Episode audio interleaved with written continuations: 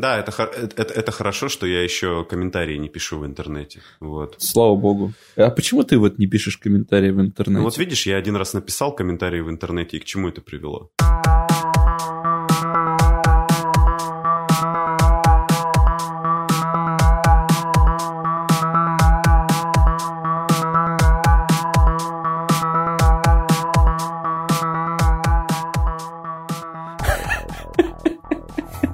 И ты, и ты прав, и, и вот, ты прав. И вот мы с тобой здесь сидим. Э, и за... Значит, это работает. Да, и мы записываем подкаст «Чайный паладин». Всем доброе утро, меня зовут Влад.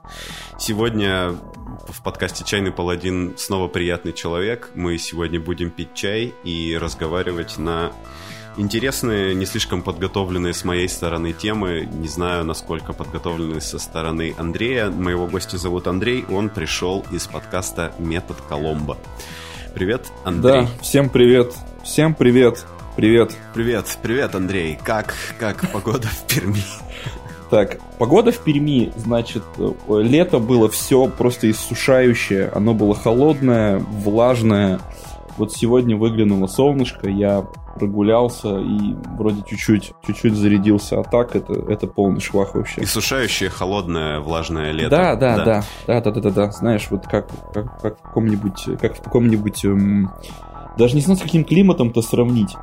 В общем, постоянная серость такая хмарь, постоянная хмарь. сердце. Да, я же, да. я же в Сибири живу, мне это очень знакомо. А, да, я забыл. Да, я забыл, что... Вот, а, Шик. Э, перед тем, как мы начнем э, примерно час неструктурированной беседы, э, я, значит, объявлю, какой по традиции у нас э, чай в подкасте, и постараюсь потом в конце выпуска не забыть рассказать о том, насколько он хорош. Сегодня пьем что-то такое, ну, знаешь, чтобы здоровье поправить потому что Нормально. мы записываем все-таки в субботу, а, выйдет подкаст в понедельник, ну, то есть это все, все-таки время, когда многие люди, ну, возвращаются с отдыха, вот. Э, и сегодня у нас будет Иван Чай, который называется «Здоровье» в кавычках. Иван Чай Здоровье. Э, значит, это сбор травяной э, в составе Иван Чай, лист и цветы. Мелиса, плоды шиповника, боя... боярышника и малины. Я со своей стороны не... Я, я тоже подготовился. Да. Я тоже подготовился с точки зрения напитка. Значит, по, по чаям я не очень, но сегодня я э, стилистически выверенный напиток употребляю. Это кофе. Э, это кофе с, э, кофе на пачке которого красовалась надпись «Коломбо».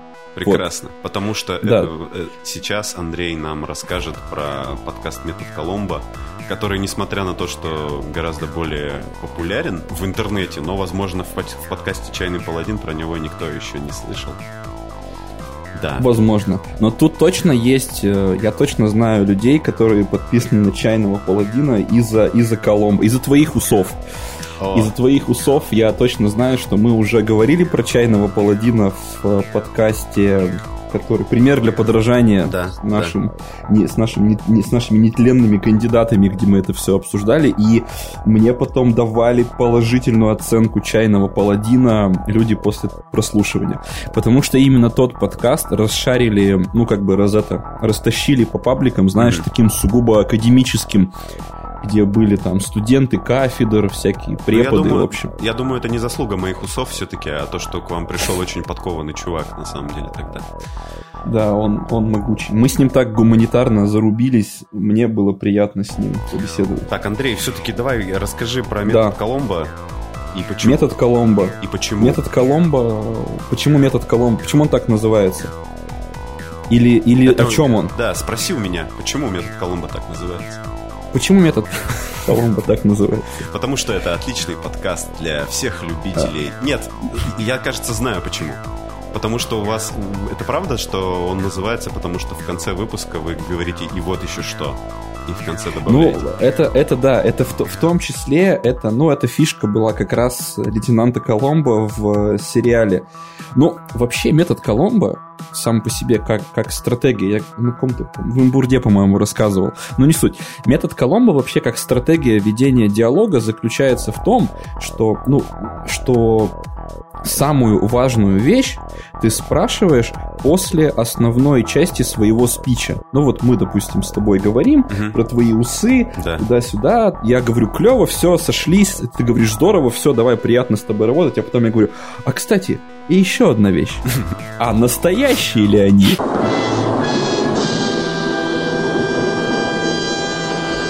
Ну, например, да? И, а, и это задается, когда ты уже расслабился, ты думаешь, господи, Андрей все уже от меня отвалил, я могу выдохнуть. И здесь хоп, и, и он как бы тебя подлавливает. Метод Коломбо в этом заключается. Но это как, э, как стратегия в диалоге. А вообще, в принципе, метод Коломбо — это ситуация, когда человек притворяется простаком, угу. таковым не, не являясь. Ну, в широком смысле этого слова. Угу. То есть он... Вот, ну, вот помнишь, как Питер Фальк э, изображал непосредственно лейтенанта Коломбо? Он был весь такой простой, неприбранный такой мужчина, а на самом деле ходил и все там подмечал, анализировал и был вообще да, занозой. И, и, и, и он ведь своими словами как-то так вот получалось, что люди сами это все рассказывали в итоге. Да, да-да-да. Ну, в том числе его фишка была в имитации безопасности, в имитации хаотичности какой-то. Хотя на самом деле этот человек был большого ума, судя по результатам его деятельности. И тестирования на ЕГЭ. И... Вне, вне, ну, вне, здесь, всякого здесь без тупых шуток не обойдешься, да, как бы. Хорошо, да. Я, ты, ты, ты знал, я знал, я знал. А. Я был готов к этому. И метод, и метод Коломбо — это подкаст, в котором мы э, стараемся в каждом выпуске обсудить какую-то э, психологическую, антропологическую ну не проблему, какой-то скорее вопрос, обсудить какой-то вопрос, пути его решения, нюансы восприятия, какие-то тенденции, какие-то, может быть, статистические выкройки и так далее. То есть там какой-нибудь там эскапизм, э, эгоизм, эгоцентризм, что-нибудь такое. Непо непотизм. Да, да, да, его. Это, это, это когда, ну, типа, дезодорантом надо мазаться. Короче, да. Да. Э, такая история. Да, а метод Коломбо на самом деле ведется э, дуэтом, и сегодня э, вторая часть дуэта, к сожалению, в подкаст не пришла, но я думаю, что Николай еще пожалеет об этом. Я сейчас Воображаемый кулак, короче, так вот трясу. Он, он непременно пожалеет. Я когда ему скинул анонс сегодняшней встречи, ну, приблизительно из нашей переписки, да. он очень, он да. очень, он пожалел уже об этом. Так что можно не переживать. Дядя Коля жалеет. И, и, но он реабилитируется, я думаю, мы, ты придешь к нам как-нибудь, и мы на какую-нибудь тему вместе набросимся. Да, конечно, я уже практически во-первых, я уже, видишь, я копирую тебя, то есть ты же постоянно говоришь, да, конечно. Да. И я тоже так делаю. Теперь. Отлично. Это после вот вашего подкаста потрясающего я начал вот за людьми, знаешь, вот когда это классная стратегия, я понял, с людьми соглашаться. Да. Во всем. Это прекрасно. Ты не, ты не согласен? Полностью согласен. Знаешь, да, вот. это, эта фишка как раз в том, что сначала... Это и есть, так понимаешь, это и есть метод Коломбо. Ты сначала, ты соглашаешься, да, конечно, ты, да, ты, конечно. ты соглашаешься, говоришь, да, да, ты абсолютно прав. Однако, давай вот еще вот такой вариант рассмотрим. Или то есть, да. или то есть, безусловно, безусловно, все ништяк. Садишься и, и сигару закурил. Да. Что курил Коломбо? Сигары же, да? Э, да, да, он курил сигары какие-то там не самые дорогие. Я вообще давно его не смотрел. Сейчас он, мне кажется, сам сериал по темпу, ну, сложно воспринимается по крайней мере, mm-hmm. первый, первый вот сезон, он уж, он уж слишком неспешный, но я как-нибудь, как-нибудь возьмусь, может, за более поздний, мне вот было бы интересно. Знаешь, когда вот тестируешь что-то из прошлого сейчас, каких-нибудь там, вот, как это сейчас на тебе сработает, часто ведь расстраиваешься, вещи. Вот. Да, да. Последнее, из-за чего вот я не расстроился, это был сериал «Лекс» пару лет назад. А, а так обычно расстраиваюсь. А что это за... Я даже о таком не слышал, если честно. Научно-фантастический сериал «Лекс», который в детстве меня очень сильно пугал. Угу. Он а, американско-канадский. А, там, значит, э, там очень много, скажем так, показного насилия. Угу.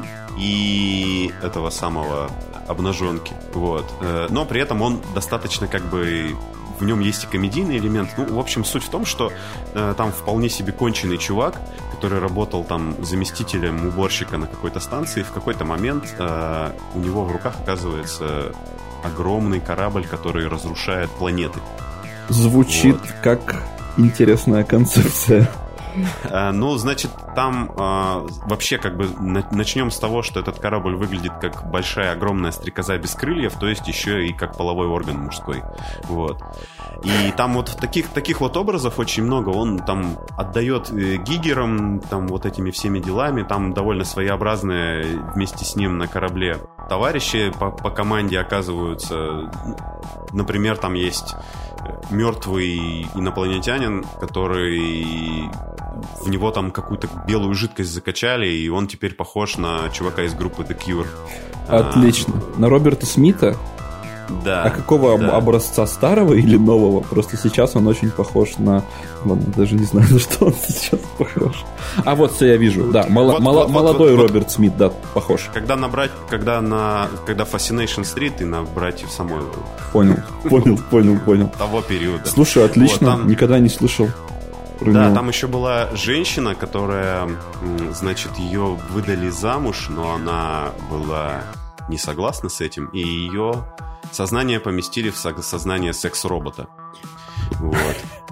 Ну, в общем, вот такая как бы тема, значит, это один из немногих, наверное, фантастических сериалов, который пережил испытание временем. Внезапно сейчас его до сих пор стоит посмотреть, несмотря на то, что там, наверное, где-то уже декорации не те, и потрясающая компьютерная графика из 90-х уже тогда не очень дорогая, но Лекс для меня, я за него всю дорогу топлю, например. Отлично, здорово, надо будет затестить, я попробую, вижу не так, не так много серий.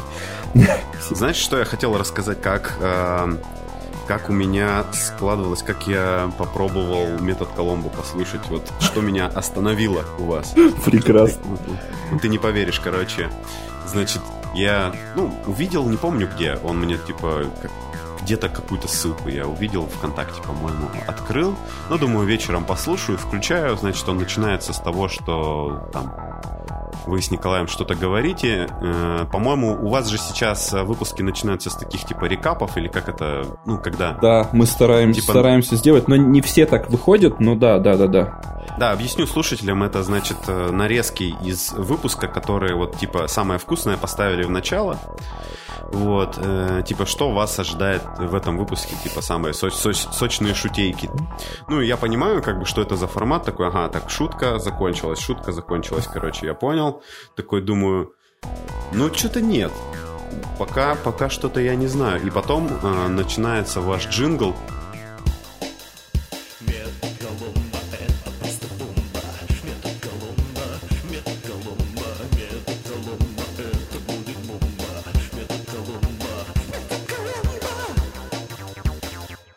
Я его очень люблю.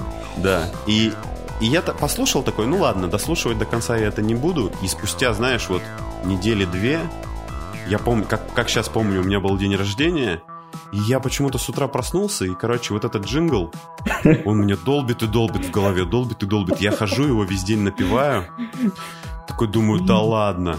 Ну, короче, пойду послушаю еще раз. И с тех пор я с вами. С тех пор я с вами. После этого я написал тот самый комментарий. И вот закрутилось, короче, и вот мы здесь. Отлично. Слушай, я, я знал, что в этом, в этом, в этой песенке много силы. Я всегда... Ее даже, ее даже просили нам просто люди, чтобы мы скинули кому-нибудь там вот этот это все... Это Чей все, это голос? Это Коля. Это Коля, это целиком и полностью его композиция. Он ее... Вообще мой, мой респект. Да, да, Коля, Коля молодец. Кстати, вот. небольшой анонсик здесь, пользуясь случаем, скажу про музыку. А, многим людям нравится подкаст «Чайный паладин», в том числе и из-за музыки, которая в нем используется, которую пишет Вадим Плотников. И я один и... из них, кстати, мне тоже нравится музыка. Так вот, значит, хорошая новость для всех, кому нравится эта музыка. Нас в течение некоторого количества времени. Возможно, что это произойдет и до выхода этого подкаста. Но, как бы, так или иначе, если вы слушаете подкаст не ВКонтакте, то э, сходите в группу ВКонтакте, там в скором времени появятся э, треки из «Чайного паладина», чтобы их можно было послушать. Некоторые треки я удлиню специально, немножко ну, зациклю, чтобы они хотя бы длились там 2-4 минуты. И вы можете музыку из «Чайного паладина» навернуть отдельно. И я думаю, что это замечательная новость. Вот такие дела. Супер, я, я очень рад. Мне вообще, вообще она придает Паладину, на мой взгляд, вот э, ту самую, ту самую законченность какую-то, знаешь, вот как у произведения. Вот что музыка играет на фоне, мне кажется, тебе вот идет как, не знаю. У нас вот ничего не пиликает, вот. Ну да, мы, мы с Вадимом это обсуждали в каких-то выпусках э, подкаста. Мы ориентировались же на культовую передачу «Модель для сборки». Э, это mm-hmm. где чувак читает фантастические рассказы, а диджей ставит электронную музыку. Вот. И мы, в принципе, вдохновлялись вот таким саундом, где типа электронная музыка должна быть. Ну и вообще мне как-то комфортнее слушать свой голос при монтаже, когда там еще есть э, музыка какая-то. Мне, ну, как, ну, вообще люди же плохо воспринимают свой голос в записи. И вот мне, чтобы как-то нормально мне после, ну, перед тем, как выкладывать подкаст, мне же нужно его послушать, нормально я его смонтировал или нет. И вот я ставлю туда музыку, чтобы мне было не так тошно. Короче, я сейчас, да. Не так, не так да. больно, да, я понимаю. Не... Но к этому ведь привыкаешь потихоньку. Становится проще, ведь, с практикой, да, себя ну воспринимать. Ну, да, и в какой-то момент еще появляются как бы нездоровые истории, что ты начинаешь любить свой голос. Это, ну, это, ну, это совсем ненормально. Да, когда, это, это когда... уже, ну, все мы понимаем, что это уже крайняя степень чего-то тяжелого какого-то ментального да. расстройства. Нравится себе, это, это непозволительно роскошь. Ну, да, я вообще считаю, что только вот конченые люди там слушают свой голос и трогают себя. Я никогда, никогда так не делал. Вот.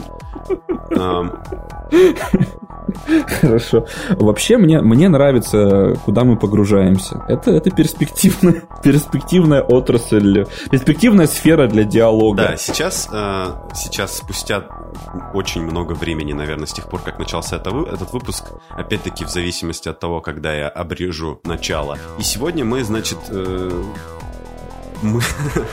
я позвал Андрея, чтобы поговорить про что-нибудь, но да, Отлично. Да. И когда мы думали, о чем бы нам поговорить, как бы привязать э, антропологию, психологию к э, инфантильным увлечениям, я подумал подумал, что почему бы нам не поговорить, собственно, вот про инфантилизм в увлечениях.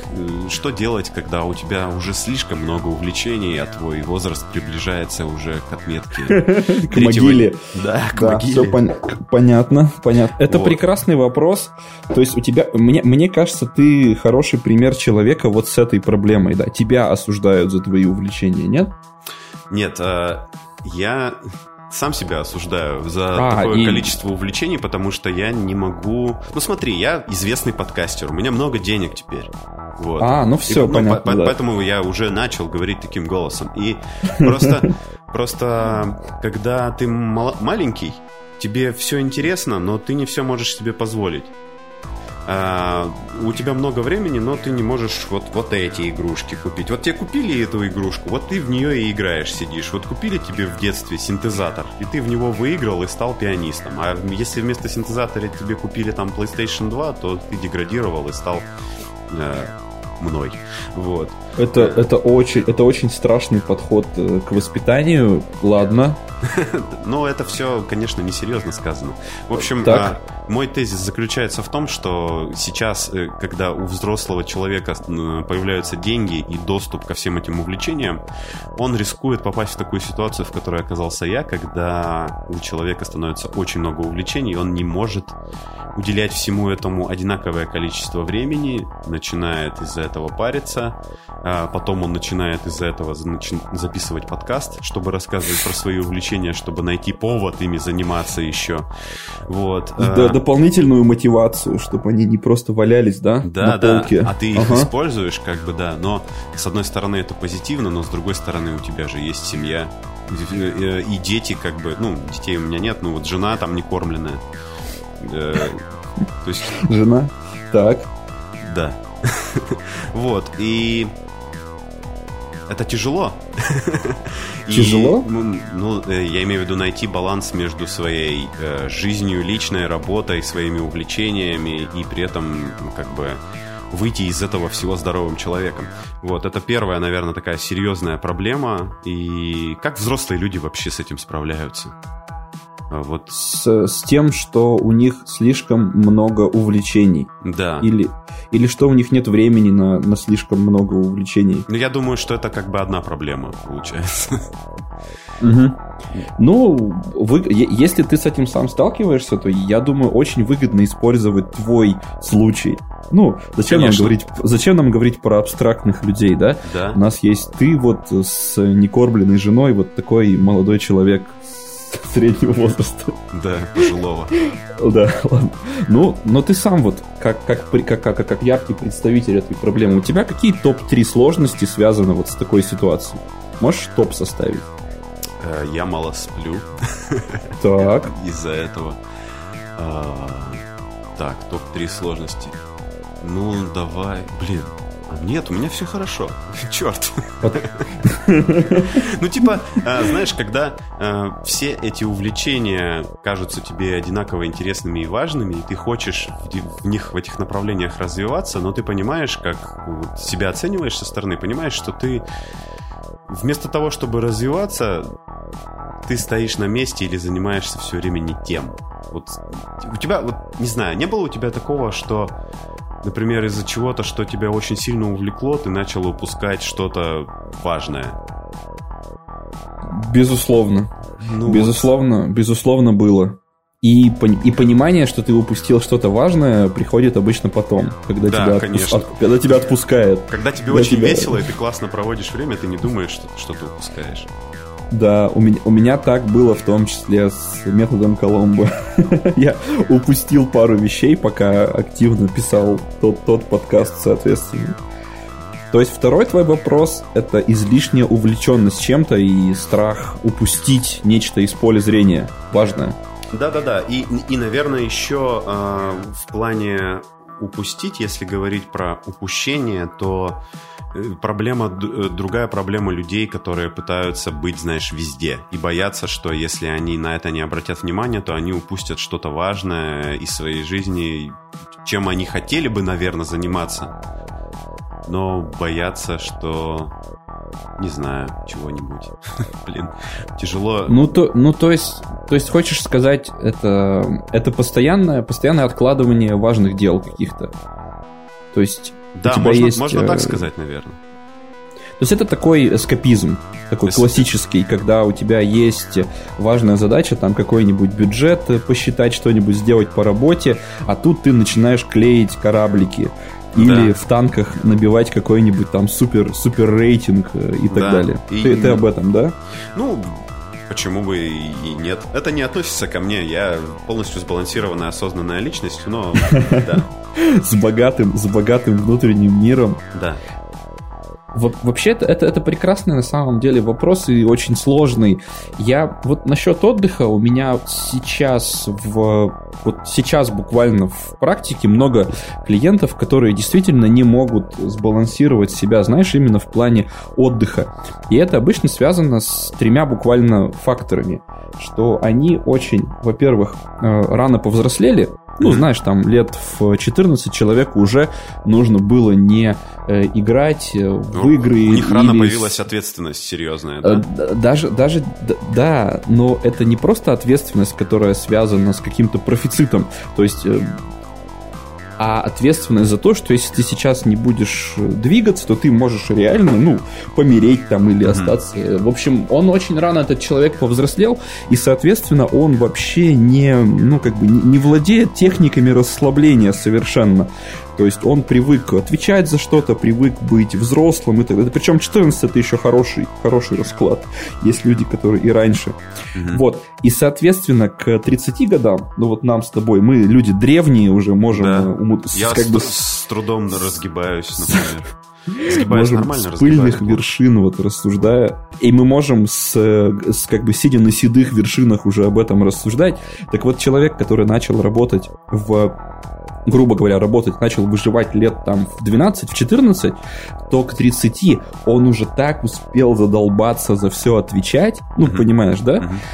И как раз к 30 годам в кризис среднего возраста, очень грубо говоря, и приходится момент, когда все непрожитое в детстве выползает на передний план.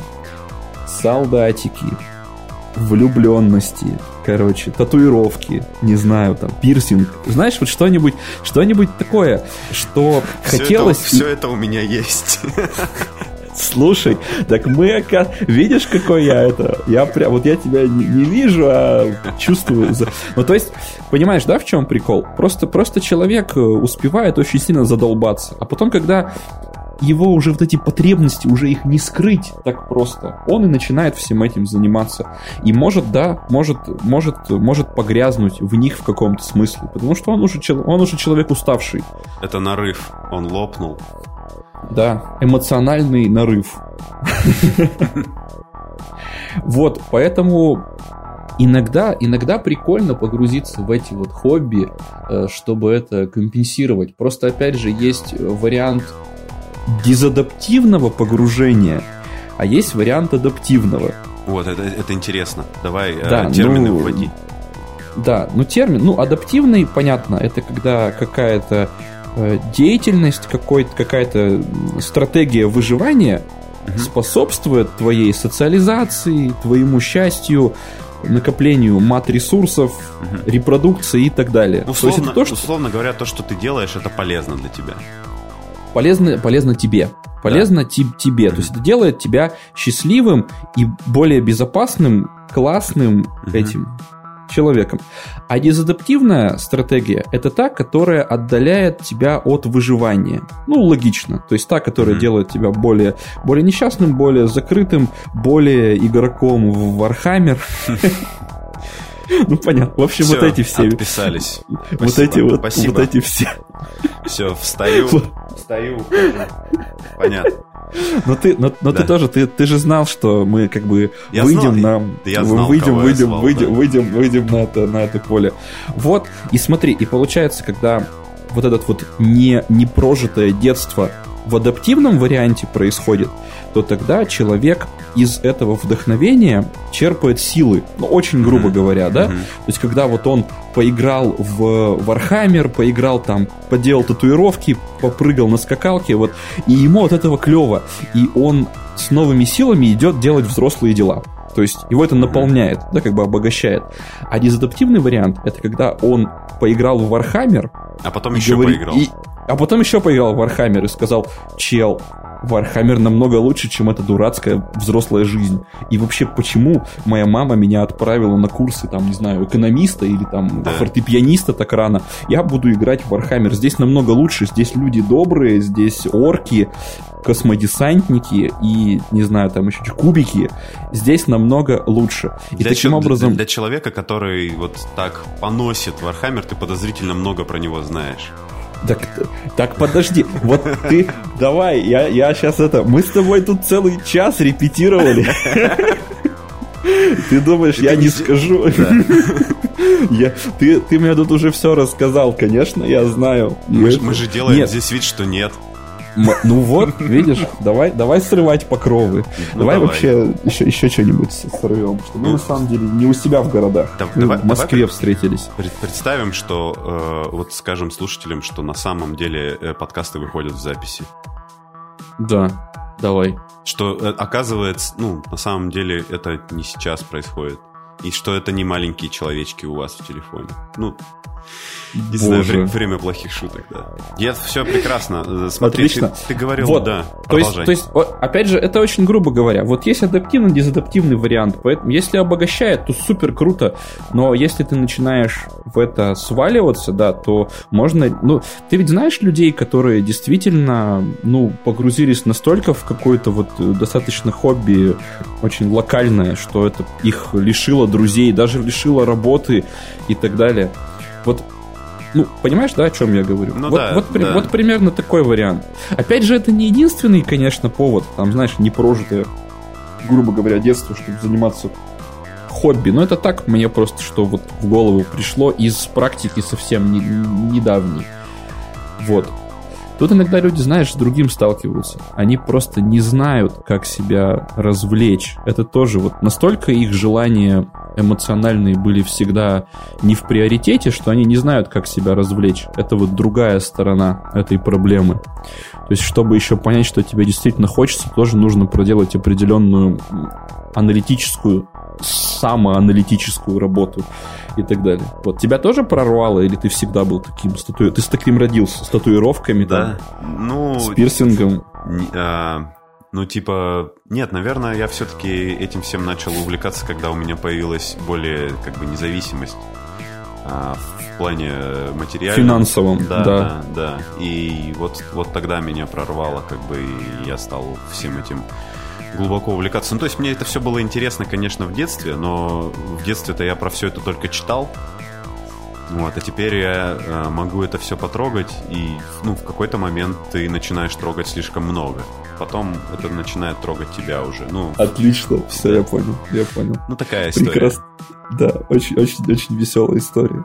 Вот, поэтому, на самом деле, видишь, это очень, очень такой индивидуальный вопрос, но тебя, как я понял, это обогащает. Раз видишь ты, как это все решил выразить, вот делишься с людьми, это находит э, отклик в ком-то, это же круто, как по мне. Это же тебя тоже, видимо, чем-то не обкрадывает же это тебя. Ну, просто не у всех, наверное, есть возможность, как бы я бы не, не хотел, чтобы в мире появилось э, 200 подкастов «Чайный паладин», поэтому вот какой-нибудь, может быть, типа вариант для людей, как, как это в позитивный этот обратить в свое увлечение, как от него, э, с помощью него восстанавливаться и отдыхать, и, и не, становли, не становиться конченым. Ой, это такой, такой, такой сложный вопрос. Я всегда очень настороженно отношусь к заочным рекомендациям. Ну, знаешь, мало ли, как люди это воспримут. Не, я, Ну- дум- я, я думал, что ты придешь как бы и скажешь, типа, я был такой, как вы, но потом я вот прочитал эту книгу, и теперь я, Прочитал биог- би- биографию Стива Джобса. да, ушел из вуза, и теперь Да. продаю, продаю колготки. Да, да, да. Ну, то есть, как бы, зачем эти, эти вузы нужны? Вот самая тема. Ну, смотри, просто это очень... Блин, я, наверное, кажусь каким-то этим копицей, да, который отвечает на все в стиле «спасибо», это хороший вопрос, в, в время на него ответит. Я действительно читал такую статью, это Сергей, Сергей Капица там был, его спрашивают вот так-то, так-то, что, допустим, с ядерным оружием? Он говорит, прекрасный вопрос, человечество находится в процессе ответа на него. И примерно так, тактически, ну, он так, в каком-то там, знаешь, в каком-то Нет, ну слушай, люди до сих пор не знают ответа на этот вопрос, так что... Факт. И ответ про хобби, он точно такой же. Вот. Нет, на, на самом деле, видишь, просто это вопрос э, альтернативы. Не только то, что хобби такое офигенное, да, Мгм. что оно тебе в нем так хорошо, а еще может быть на контрасте, что в других местах тебе так плохо. Это тоже переменная, которую нельзя списывать со счетов. То есть то место, в которое не хочется возвращаться. Мгм. То есть дело не в том, что это хобби такое офигенное, что Warhammer такой офигенный, а то, что все остальное может быть таким деле дело в отстоем, этом. что Warhammer кажется офигенным.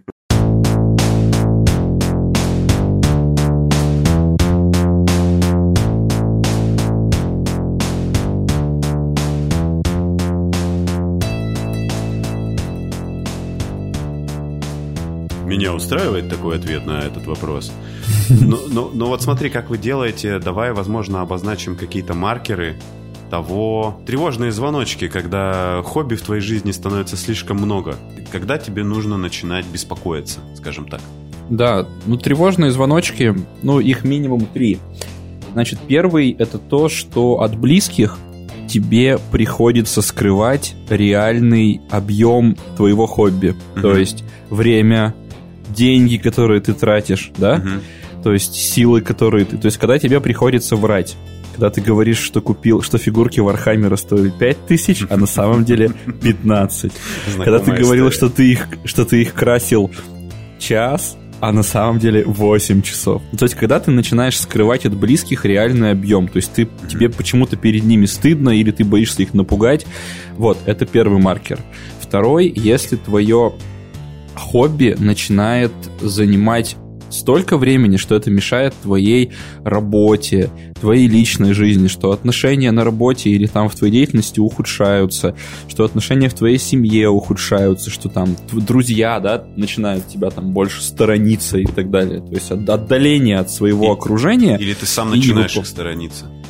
Да, ну или ты сам начинаешь их э, сторониться. То есть ухудшение э, положения вещей в других сферах твоей жизни. Mm-hmm. Вот из-за ну, из-за хобби. То есть начинаешь пропускать работу, может, из-за хобби. Это вот может быть третий такой критерий. То есть ты начинаешь откладывать какие-то важные дела, то есть не, неотложные дела из-за хобби, не выполнять обещания, там, не забирать детей из садика. Или забирать слишком много детей из садика, например. Или забирать слишком много детей из садика и так далее. Вот. И, соответственно, ну, это очень-очень грубо говоря. Ну, можно четвертый выделить еще вариант э, такой, когда тебе все больше и больше становится хорошо именно в контексте хобби, и все меньше и меньше хорошо где-то еще. То есть, это, знаешь, такой ну, чек-лист то сам по себе, может, он и не значит чего-то, но так пробежаться теоретически можно. Вот. И ты не, не, не нашел в себе отклика. Так что делать? Что делать-то теперь? Ну, смотри. Видишь, опять же говорю, универсальных решений я, я очень э, частный специалист, в том плане, что всегда разбираюсь с частными случаями. Но если универсальные такие давать, какие-то реком... универсальные рекомендации, как, как хобби себе на пользу обратить, то, во-первых, конечно, нужно, во-первых, понимать его задачу. То есть э, подходить к хобби как э, с определенной задачей. А твоя задача, если вот, как мы говорили несколько тезисов назад, как адаптивный вариант хобби, она должна наполнять тебя силами. То есть это надо просто ну, выставить как вот предустановленную идею к занятию хобби. То есть что ты должен набраться сил для другой какой-то деятельности, mm-hmm. во-первых. Во-вторых, выставить какие-то себе э, лимиты. Это вот я помню, была такая игра, которую еще Владимир Ильич, наверное, играл с э, Николаем II, этот герой третий, помнишь? Да, да, да. И, про, и, и, вот. и выиграл потом в итоге. Ну, и, вы, и, вы, и выиграл, да. да. И помнишь, вот ты помнишь, насколько она была динамичная и быстрая? То есть в нее можно было сыграть буквально за... Да, буквально в общем, за обед, за обеденный перерыв. Буквально за обед, да. И вот, в общем, эти игры не кончались никогда, и, наверное, где-то еще на жестких дисках до сих пор сохраненные лежат там, ждут своего часа. Вот. То есть какие-то лимиты себе выставить о том, что вот я прозанимаюсь этим столько-то, получу такие-то эмоции, и круто, и супер здорово. Вот. А третья такая рекомендация, можно сказать, что если э, тебе в хобби там намного лучше, чем в отношениях с женой, и ты уходишь в хобби забыться от проблем, да, каких-то вот в этих сферах, то рекомендация это эм, обратить внимание на эти сферы. То есть, понимаешь, вот, вот те, в какие сферы ты свал... от каких сфер ты сваливаешь, наоборот, обратить на них внимание. То есть набраться в хобби сил для решения задач в них. А уж как решить задачи в них, э, в семейной, там, одно на работе, другое и так далее. Я надеюсь, смог ответить на твой вопрос. А, да, я, кстати, знаешь, мне сейчас появилась такая идейка. Может быть, э, еще один вариант, как это может быть, как можно из этого позитивный опыт извлечь. Я просто недавно читал э, статейку, на которую не буду ссылаться, потому что не помню, где я ее читал. В общем, там э, говорилось про людей, которые там назывались полиматы, по-моему. А, то есть это люди, которые являются специалистами во многих областях сразу, вот. Ну, угу. в качестве примера там приводился, понятное дело, кто Илон Маск. Вот. Ну, то есть угу. сначала он, типа, э, там, бизнесмен торгует вещами, потом там он э, PayPal, потом ракеты строит, и все, все это он знает на таком уровне достаточном, чтобы его бизнес ну, по крайней мере, функционировал каким-то образом. Ну, сейчас, я так понимаю, все немножко похуже, но в какой-то момент казалось, что это вообще человек там придет и всех спасет. Вот.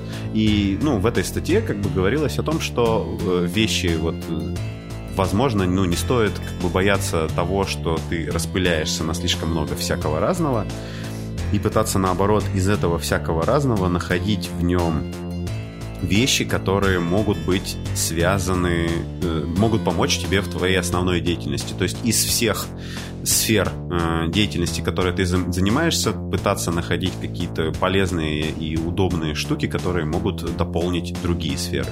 Ну, условно говоря, допустим, э, опять-таки, я э, очень дико сильно угораю по, всяким, по всякому разному хоббизму, и позитивный опыт это то, что сейчас есть э, подкаст про это. Вот. Э, ну. А хоббиз, хоббизм это от английского хобо. Да, когда ты бомб. Ага. Хорошо, я все понял. С дробовиком, да. Хорошо. Так, вот. ну, то есть... Э, нет, нет, так, безусловно, безусловно, даже... Ведь кто говорит, что хобби это что-то бесполезное и сугубо там развлекательное? Это, это, это ведь это, тоже иллюзия. Это я приводил пример э, вот еще... А, ты же приводил... Ну да, ты, ты же пути решения предлагал. Вот это типа как один из. Вот. А, да, без, безусловно, безусловно, да. Я полностью согласен. Дело ведь, понимаешь, дело не только и не столько в хобби, сколько в ответе на вопрос, э, чего я хочу в данный момент. Ну, это очень странно прозвучит, но многие люди не могут дать на него внятного ответа.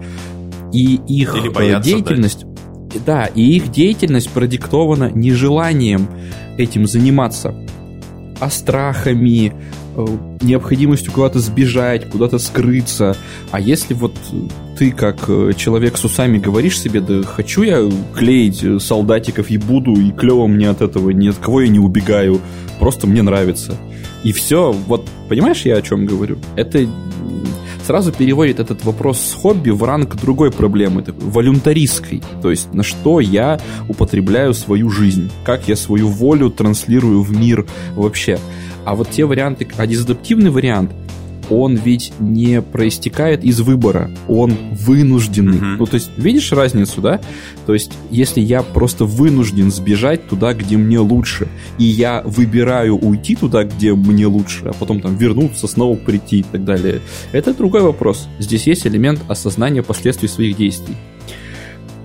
Это, это, это, это действие взрослых людей от взрослых, ответственных, осознанных людей. Взрослых людей, которые клеят солдатиков. Да, и не, стесня... и не стесняются этого. И не стесняются. Они клеят их на людях, клеят их да. Э, в интернете и, и не стесняются не, а... и говорят, и говорят, да, я такой, принимайте меня таким. Это боди, это боди позитив. Я считаю, что вот э, если в торговых центрах есть места для кормления грудью, о нет, не продолжай эту мысль. Ладно.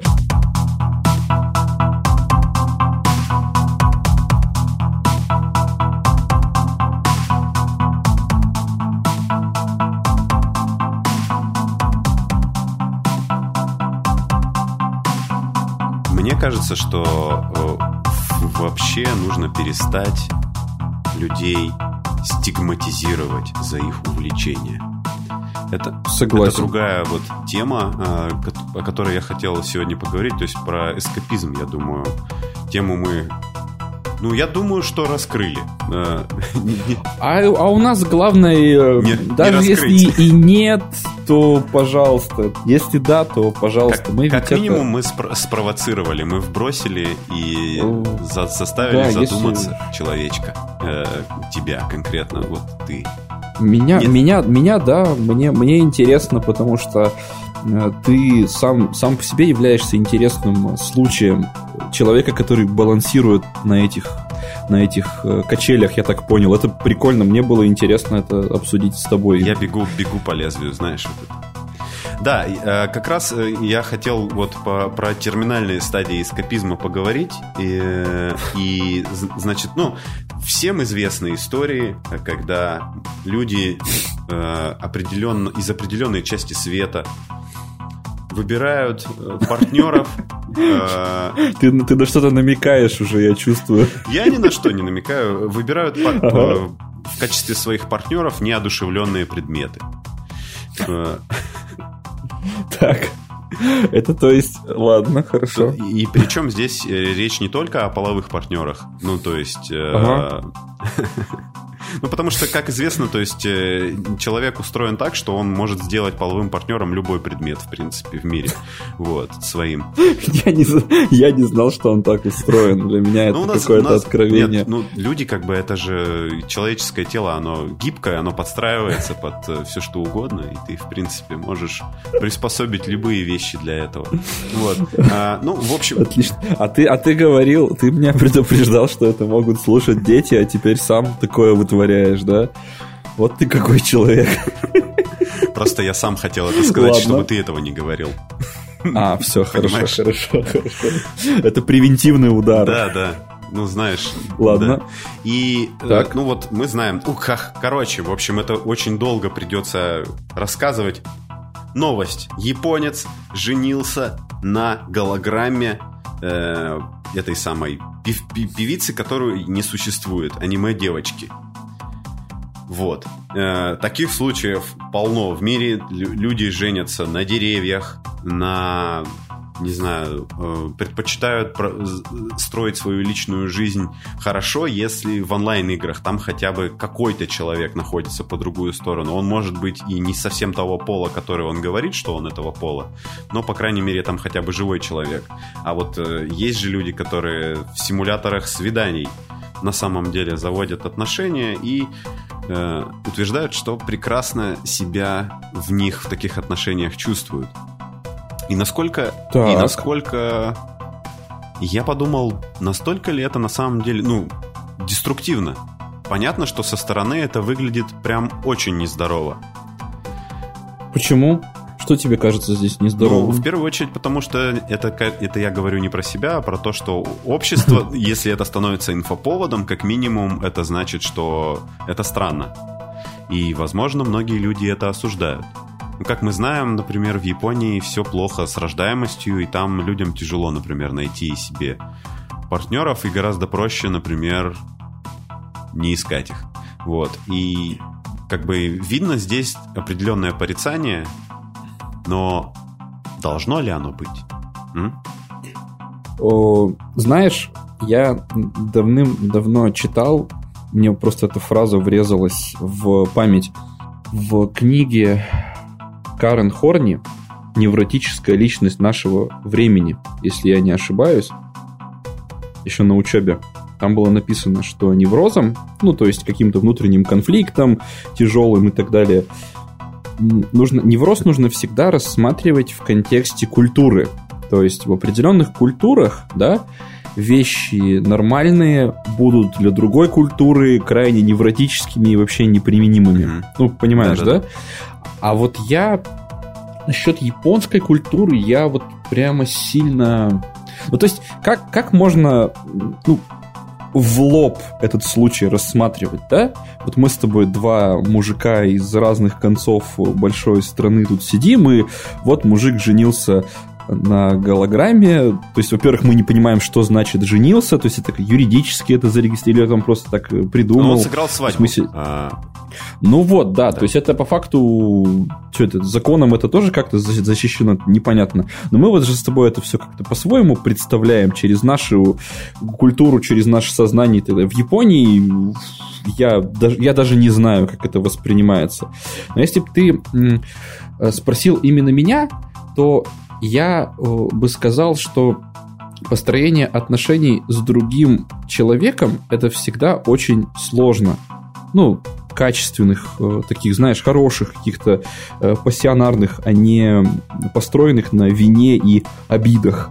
Ну, понимаешь, да, о чем я? И я, и я легко себе могу представить человека, который как просто такой эксцентричный, да, ну, хочет вот с голограммой по тем или иным причинам выстроить типа семейные отношения, так и человека, так и человека несчастного, который отчаялся, просто, ну, не может, ну, не сможет, не может построить удовлетворяющие его отношения. Вот. Я вот это себе представляю. Ну и, конечно, да, какую-то патологию в контексте японской культуры тоже, тоже вполне, вполне это возможно.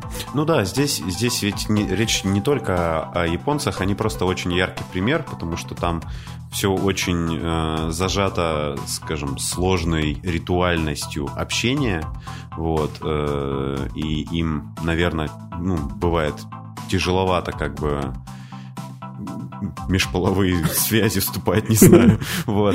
Мне, мне, мне нравится, что у тебя, у тебя Япония такая, такая страна чудес. Да? Это прикольно. Да, знаешь. Да, так... да классно. А для тебя нет? Я не знаю. Вот я вообще... Не хочу думать лоб, об этом, да? Я, лоб, я лоб в лоб с вопросами Японии никогда не сталкивался. Но... Ну. Вот мой мой потолок это вот столкновение с какими-нибудь культурными явлениями родом из Японии и какой-нибудь там русско-японской войной.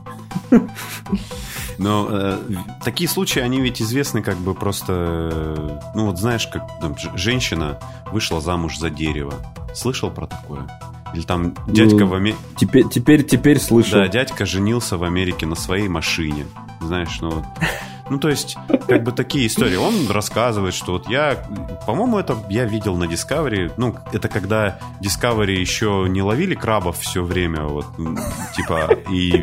Почему они все время ловят, да. ловят крабов? Нет, просто такими темпами реально, может быть, канал Discovery больше урона наносит миру, э, мировой экологии, чем, ну, не знаю кто, чем, чем те, кто покрышки сжигают тоннами. Вот. Э, то есть там была передача, где дядька, ну и многие всякие разные люди рассказывали, что вот я там просыпаюсь, машину свою мою, потом мы, значит, это. Ну и, соответственно, он там еще и себе воображает или не воображает. Я не хочу знать, как бы их половые отношения с машиной. Вот. Ну, то есть все сложно. Так. Вот. Угу. И Раз это становится инфоповодом для того, чтобы эти люди стали героями передачи или статьи или еще чего-то, э, мы можем как бы сделать вывод, что большинству людей это кажется ненормальным. Но при этом деструктивно как бы вот на общество, возможно, так-то они не влияют, но при этом э, хорошо, если это вызывает у людей просто такой как бы интерес, типа любопытство. Но мы знаем как бы, что на самом деле очень многие люди из-за этого могут столкнуться с непониманием, которое может перерасти в... В крестьян с вилами. Да, и факелами. И, ну, и ты как бы уже на обрыве стоишь с этой машиной, ну вот возле своего замка, и там, значит... Да-да, кадр, кадр такой из Франкенштейна, да. да. Ага. И ты такой, за что? Вот так делаешь, и ну, все. И вы падаете в пропасть. Да, а потом следующий фильм, у тебя уже другой актер играет. Слушай, ну ты, ты знаешь, это как даже вот как как выразиться? Я пока я пока э, слушал твою вводную часть, я вот загуглил элементарную Что-то вещь, поинтереснее. Нет, что-то более увлекательное. И вот тут есть какая-то статья, которая, конечно же, ни, ни на что не ссылается, так просто вот 15, 15 э, самых этих абсурдных свадеб мира. Так. И здесь, и здесь вот, ну вот, вот, вот буквально все, что хочешь. Вот буквально все, что хочешь. Мужик женился на мексиканской шаурме. Ну, что, нормально. Потом фермер женился на собаке. Мужчина на козле. Женщина на дельфине. Мужчина женился на самом себе. Мне кажется, у меня есть такие знакомые. У тебя нет? Иногда я думаю, а не я ли это? А вот, мужчина женился на самом, на самом себе. Там козлы, машины, собаки, Эльфилева башня, Берлинская стена. То есть, ну, мужчина, но в этом контексте мужчина и героиня видеоигр это вообще просто детский лепет. Мужчина и подушка. Ну вот, то есть... Да. Поэтому, смотри, вот, знаешь, я, я, я предлагаю так этот вопрос трактовать. Во-первых, э, что под эти все люди подразумевают под термином женился там, или, или вышел, или, или, или за... Ну, в общем, это же явно неофициальное отношение, правильно? Вряд ли какое-то государство с юридической заключит эти отношения как-то документально, да, мужчина и его шаурмы или его машины. Как ты считаешь, есть шанс а, такого? Мне сейчас вот очень сильно напугала, на самом деле, перспектива быть женатым на шаурме. И... Просто, под, Первый... просто потому что... Подожди, там ведь спросят и умереть там в один день, это, это ужас. Это, это вот... Ладно. То есть он, Смотри. он, знаешь, он получается, если ты женился на шаурме, то тебе придется как мистеру Фризу из Бэтмена ее заморозить, получается. И искать лекарства для нее, чтобы, ну, вылечить ее. Потому что шаурма... Ну, знаешь, век шаурмы, он недолг вообще. И ш... Так вот. Он менять будет шаурму как перчатки, что ли? Да. Серьезный человек. Но ч... я, я, я поэтому и говорю, что чел, который женился на э, шаурме, то он, возможно, просто там Инстаграм свой развивает, или просто вот, э, ну, любят э, СМИ находить каких-нибудь фриков, вот нашли его, он так пиарнулся. То есть это может быть просто тупо ход, ну, знаешь, чем-то выделиться. Женщина и Эльфилева башня. Мне вот это в голову приходит первое.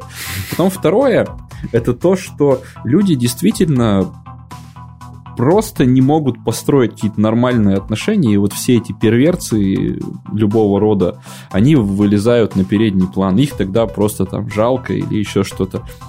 Третье, это может быть вариант какой-то новой модной сексуальной ориентации и модификации на эту тему. То есть сейчас это, мне кажется, их, ну вот много очень э, людей, которые борются за свою сексуальность в различных ее модификациях. Может это просто пионеры, и следующий это какой-нибудь там, знаешь, шаурма-сексуал, что-нибудь такое. Ну, понимаешь, да, да о чем я? я? Я хотел сказать, что на самом деле таких людей не то чтобы очень много, просто это громкое меньшинство, как мне кажется. Да, да, и и, они будут третировать вот геев, например. То есть геи будут ущемлять шаурма сексуалов. Я прямо вижу эти схватки да. в сети. Я прямо вижу эти схватки в сети, когда, когда феминизм вот выйдет из моды, угу. на, на передний план выйдут борцы за машиносексуалы. Э, боже, слушай, куда мы зашли? Влад, что ты наделал? Я хотел сказать, что где, в принципе... Где мы, где мы оба с тобой оказались? В каких-то вообще дебрях э, мутных и непроглядных совершенно. В контексте всего сказанного мне уже совсем не кажется странная идея купить подушку с Оптимусом Праймом. А, ты, ты, ради, ты, ради, ты ради этого пошел в эту сторону, чтобы, чтобы мы со слушателями сказали, Влад, не беспокойся, это нормально. Вот тут тетка на Эльфелевой башне, тут что-то, а да. ты какой-то подушки беспокоишься. Да, не переживай. Ну, такая подушка, знаешь, как вот покупают, чтобы она такая ростовая, и ее обнимают. Боже, она без всяких там отверстий, я надеюсь. Я не знаю, я же их, ну, ну как бы я их только на картинках видел. Все, хорошо, хорошо. Так, Точно? И, и, и, и, уже, и уже будет нормально, если ты не уйдешь от своей жены к подушке Оптимуса Прайма. Все, уже это будет нормас, уже ты в новости не попадешь. То есть, если твоя задача была попасть в новости, то это другая тактика. Да. И четвертое, конечно, да, конечно, психические нарушения, просто-напросто старые, добрые психически уже какие-то там большая психиатрия или какая-то там средняя, то есть, безусловно, тоже все может быть. Ну, знаешь, я думаю и надеюсь, что это пока все-таки не станет массовым явлением. Я очень прям на это уповаю.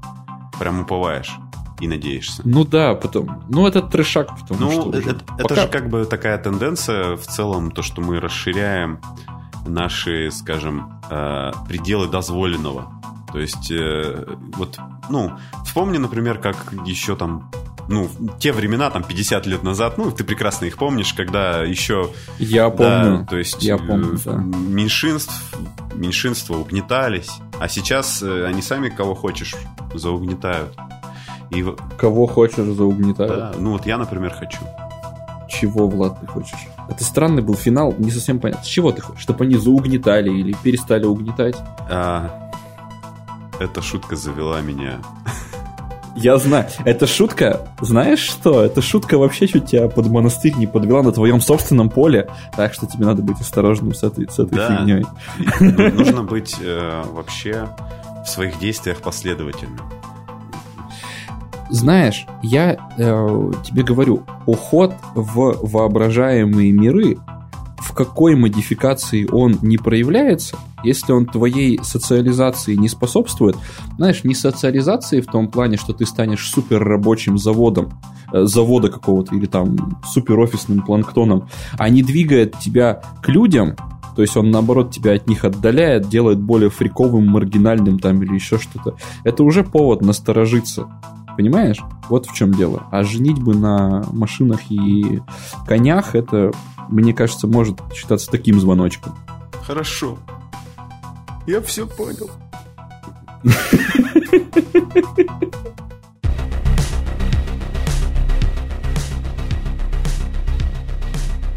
Вот видишь, спасибо, вот видишь. Спасибо, доктор.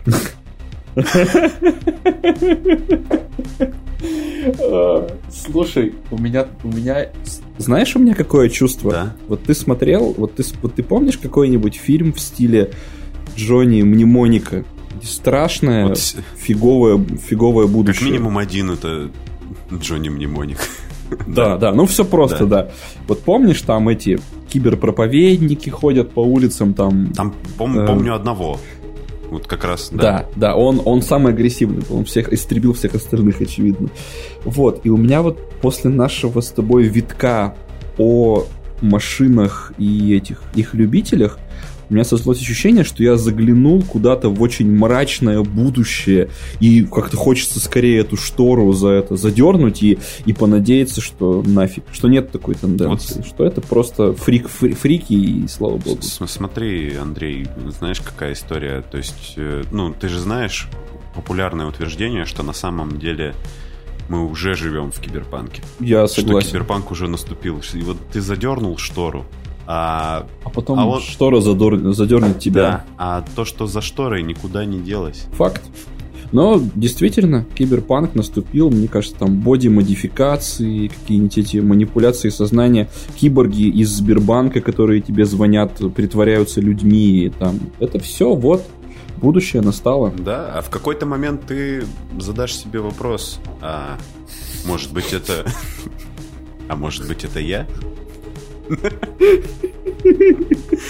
А не они.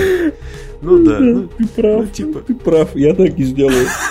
Слушай, а, я, я, знаешь, я прямо чувствую, что мы в каком-то с тобой трипе оказались вообще. Я, я, у меня границы, границы реальности стали размываться. Границы дозволенного. Границы дозволенного. Все как писал Уильям Берроуз, да, все верно. Да. И, а... Видишь, видишь, mm-hmm. видишь, каким невинным увлечением сейчас выглядит твой Warhammer со всеми производными. А ведь ты мог жениться на машине, а?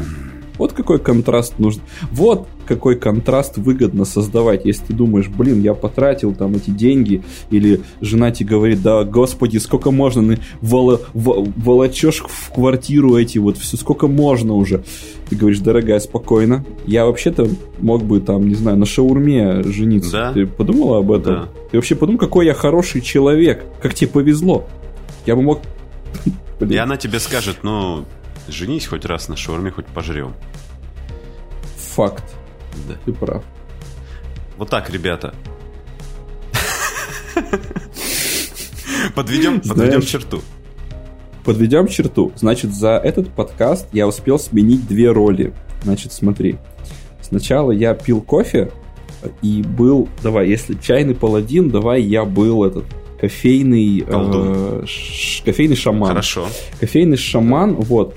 А потом э, я успел налить горячий шоколад. То есть это тоже... Давай я был Шоколад... горячим... Шоколадным зайцем. Го... Горячим шоколадным э, жрецом. Давай, нормальная тема? Какие еще там есть эти роли в мобах? Их я, паладины, Я жрецы? не знаю, я же не играю в мобы. Ну, шоколадный жрец а. нормально. Мне... Ш... Ты же жрал его, наверное. Нет, он, он жидкий. Ну, это горячий шоколад. Да. Хорошо. Отлично. Ну, главное, главное, как э, с любыми вещами, которые ты употребляешь в любые части своего тела, сдать меру. И не обжечься. И не обжечься, и обжег, обжегшись на ш- горячем шоколаде, будешь, будешь э, отвратительным человеком. Вот. Э, да. Да. Э, это был, это был подкаст «Чайный паладин». Сейчас мы Вспомним про то, что в начале выпуска я заваривал Иван-чай здоровье. Э, как вы понимаете, чай здоровья, э, состоящий в большей степени из иван-чая, является очень полезным, скорее всего, продуктом, так как э, на самом деле в чаях я, как вы понимаете, не сильно разбираюсь. Я могу сказать только о его вкусовых свойствах, и это по-прежнему Иван чай, это компот. А, он довольно приятный в том смысле, что не дает практически никакой горечи. Бонус этого чая еще заключается в том, что в составе написано малина, и я думал, что там будут, знаешь, ну типа заменитель малины идентичный натуральному, как это обычно бывает. А там правда малина. Я смотрю в кружку, и там сейчас малина.